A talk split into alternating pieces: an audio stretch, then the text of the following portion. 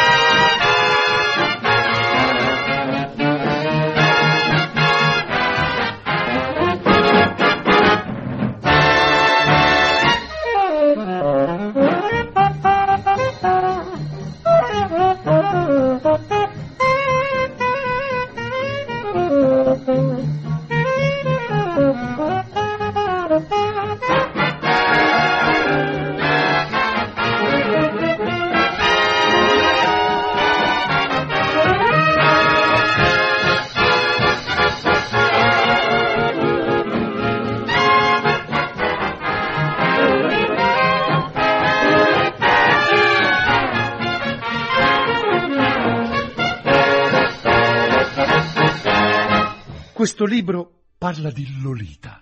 E adesso, raggiunta la parte che, se non fossi stato preceduto da un altro martire della combustione interna, potrebbe intitolarsi Dolores Disparu, avrebbe poco senso analizzare i tre anni vuoti che seguirono.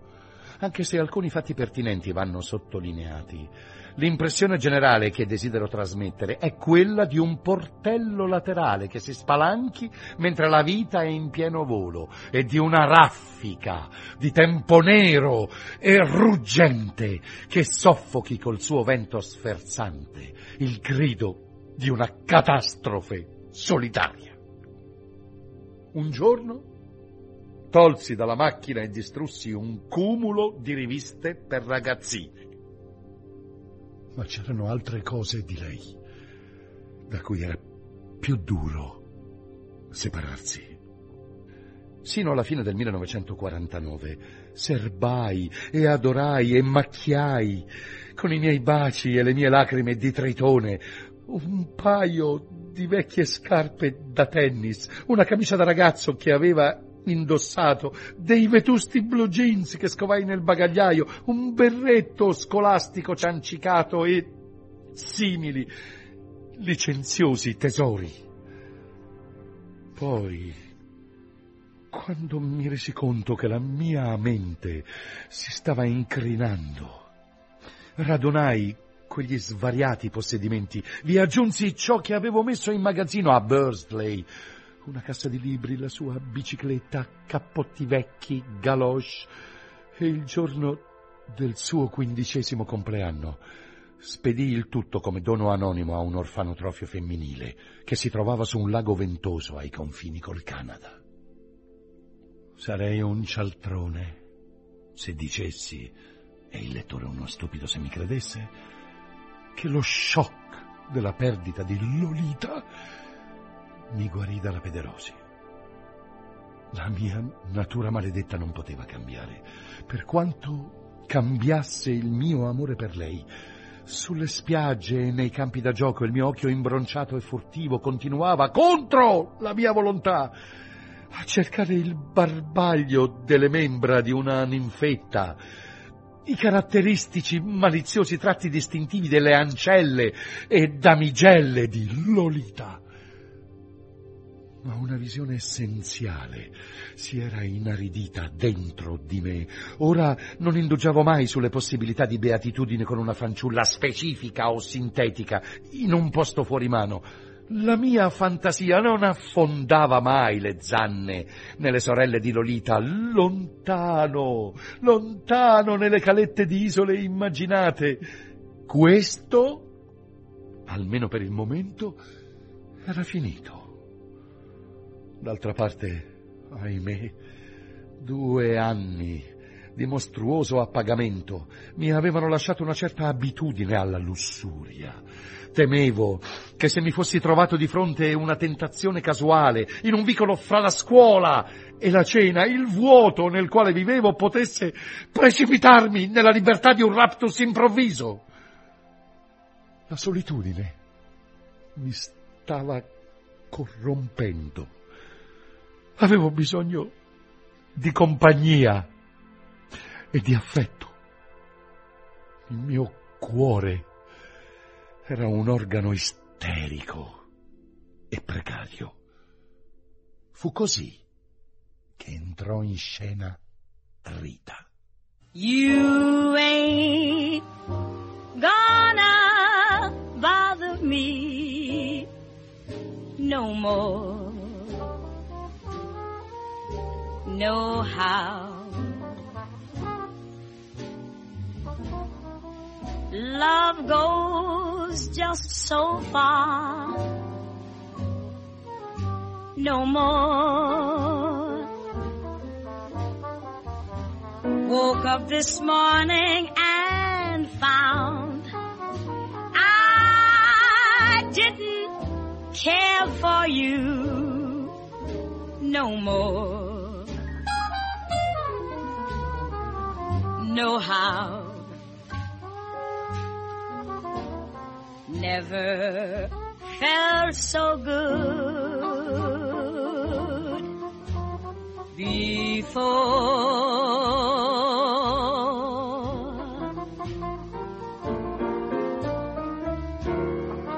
You're down to my sides. It's over and done. So your highness step down from your throne. That look in your eyes don't bother me none. Can take you or leave you alone. From my gray no more. Not now. Here's the day that I've been waiting for.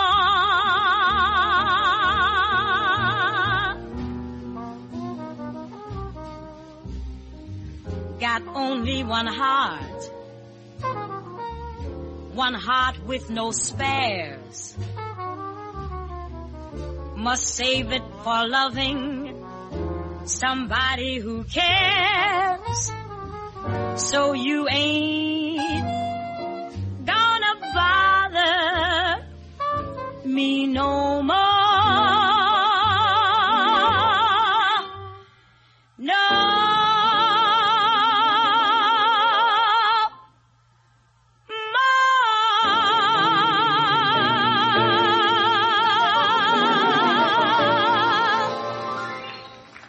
Aveva il doppio dell'età di Lolita e tre quarti della mia, un'adulta molto esile, dai capelli scuri e la pelle pallida, peso 48 chili, occhi graziosamente asimmetrici, profilo angoloso rapidamente abbozzato e un'allettantissima ansieur nella schiena flessuosa. Credo le scorresse nelle vene un po' di sangue spagnolo o babilonese. La raccattai una depravata mattina di maggio in qualche posto fra Montreal e New York, o per delimitare i confini tra Toilestone e Blake, in un bar dalla cupa incandescenza sotto l'insegna della falena tigrata, dov'era amabilmente ubriaca. Insisté che eravamo andati a scuola insieme e piazzò la sua manina tremante sulla mia zampa di scimmione. I miei sensi si risvegliarono in modo appena percettibile, ma decisi di saggiarla. Lo feci e l'adottai come compagna fissa. Era così buona, Rita, così accomodante, che immagino si sarebbe data a qualsiasi patetica o ipotetica creatura, un vecchio albero spezzato o un porcospino vedovo per pura amichevolezza e compassione. Quando la conobbi, aveva divorziato da poco dal suo terzo marito.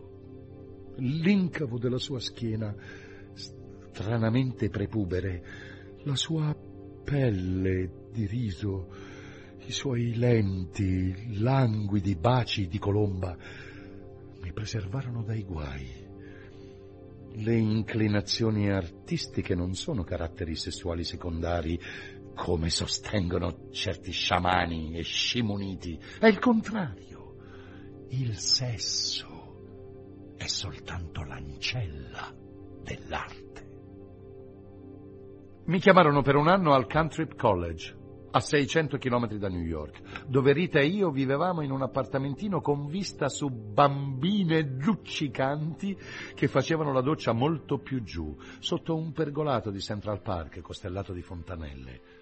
Là risiedetti negli alloggi riservati ai poeti e ai filosofi dal settembre 1951 al giugno 1952, mentre Rita, che preferivo non esibire, vegetava con scarso decoro, temo, in un motel dove la visitavo due volte la settimana. Mi aveva preso una curiosa smania di rivivere il mio soggiorno laggiù con Lolita. Stavo entrando in una fase dell'esistenza nella quale avevo rinunciato a ogni speranza di scovare lei il suo rapitore. Adesso cercavo di ripiegare su vecchi scenari per salvare quel che ancora poteva essere salvato dal punto di vista del souvenir. Souvenir, che me veux-tu? L'autunno risuonava nell'aria. In risposta a una cartolina con cui chiedeva duelletti gemelli, il professor Hamburg ricevette una pronta espressione di rammarico.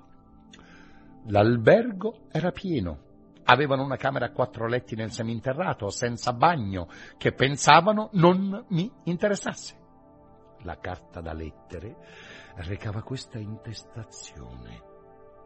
I cacciatori incantati. Chiese nelle vicinanze. Non sono ammessi cani. Tutte le bevande consentite dalla legge. Mi domandai se l'ultima affermazione rispondesse a verità. Tutte avevano, per esempio, la granatina che si vende lungo i marciapiedi? Mi domandai anche se a un cacciatore incantato o d'altro genere non sarebbe servito un pointer più che un inginocchiatoio. E con uno spasmo di dolore mi sovvenni di una scena degna di un grande artista. Petite nymphe accroupie. Ma quel serico Cocker Spaniel doveva essere battezzato. No, sentivo che non avrei sopportato lo strazio di una nuova visita a quella hall.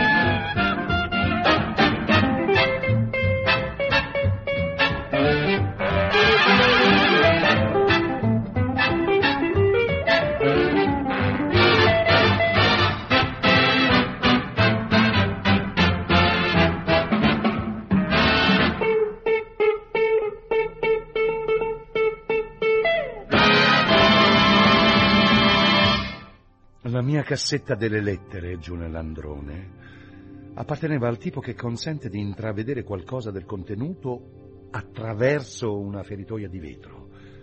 Già parecchie volte un effetto di luce arlecchino, posandosi attraverso il vetro su una scrittura sconosciuta, l'aveva distorta in una parvenza di quella di Lolita, causandomi quasi un collasso mentre mi appoggiavo a un'urna vicina quasi quella delle mie ceneri. Quella particolare mattina, alla fine di settembre del 1952, quando scesi annaspando a prendere la posta, L'azzimato e bilioso portiere col quale ero in rapporti esecrabili cominciò a lamentare che recentemente un uomo, dopo aver accompagnato Rita a casa, aveva vomitato come un cane sui gradini dell'ingresso.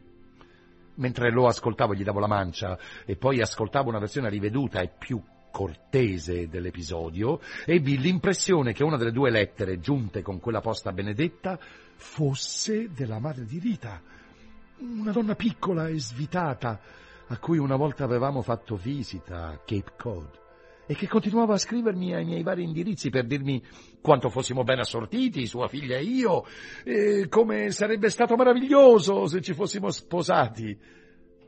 L'altra lettera che aprì e lessi rapidamente in ascensore era di John Farlow.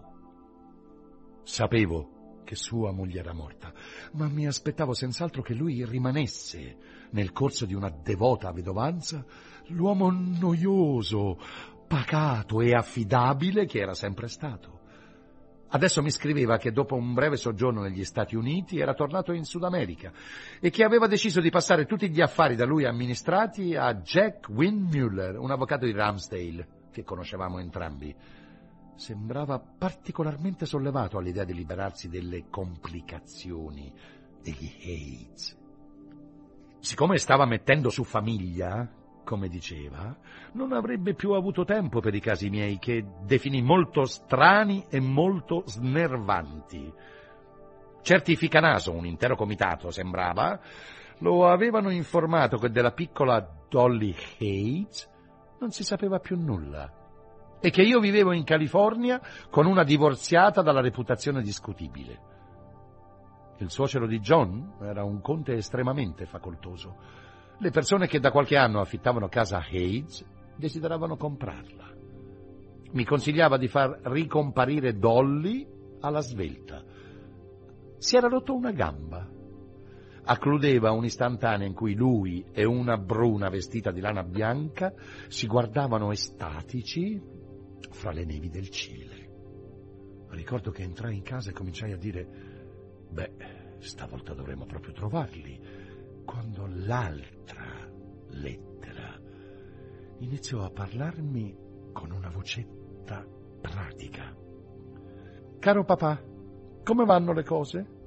Sono sposata. Sto per avere un bambino. Mi sa che sarà molto grosso. Mi sa che nascerà giusto per Natale. È una lettera molto difficile da scrivere. Sto dando i numeri perché non abbiamo abbastanza soldi per pagare i debiti e andarcene di qui. A Dick hanno promesso un posto importante in Alaska, in un settore altamente specialistico, nel ramo della meccanica. È tutto quello che so, ma è veramente fantastico. Scusa se non ti mando l'indirizzo di casa, ma forse sei ancora arrabbiato con me e Dick non deve sapere. Questa città è una cosa pazzesca. C'è tanto smog che non riesci nemmeno a vederli i deficienti che ci sono in giro. Per favore, mandaci un assegno. Papà, ci basterebbero tre o quattrocento dollari, o anche meno. Qualunque somma andrà bene. Puoi vendere le mie vecchie cose, perché quando saremo là faremo un sacco di soldi. Scrivi per piacere. Ho passato un periodo molto triste e molto difficile. La tua, in attesa, Dolly. In Richard F. Schiller. It seems like happiness is just a thing called joy.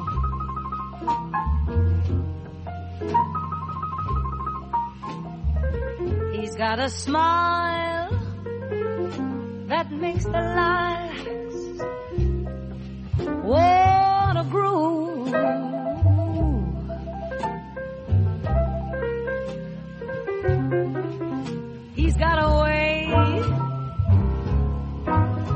next day.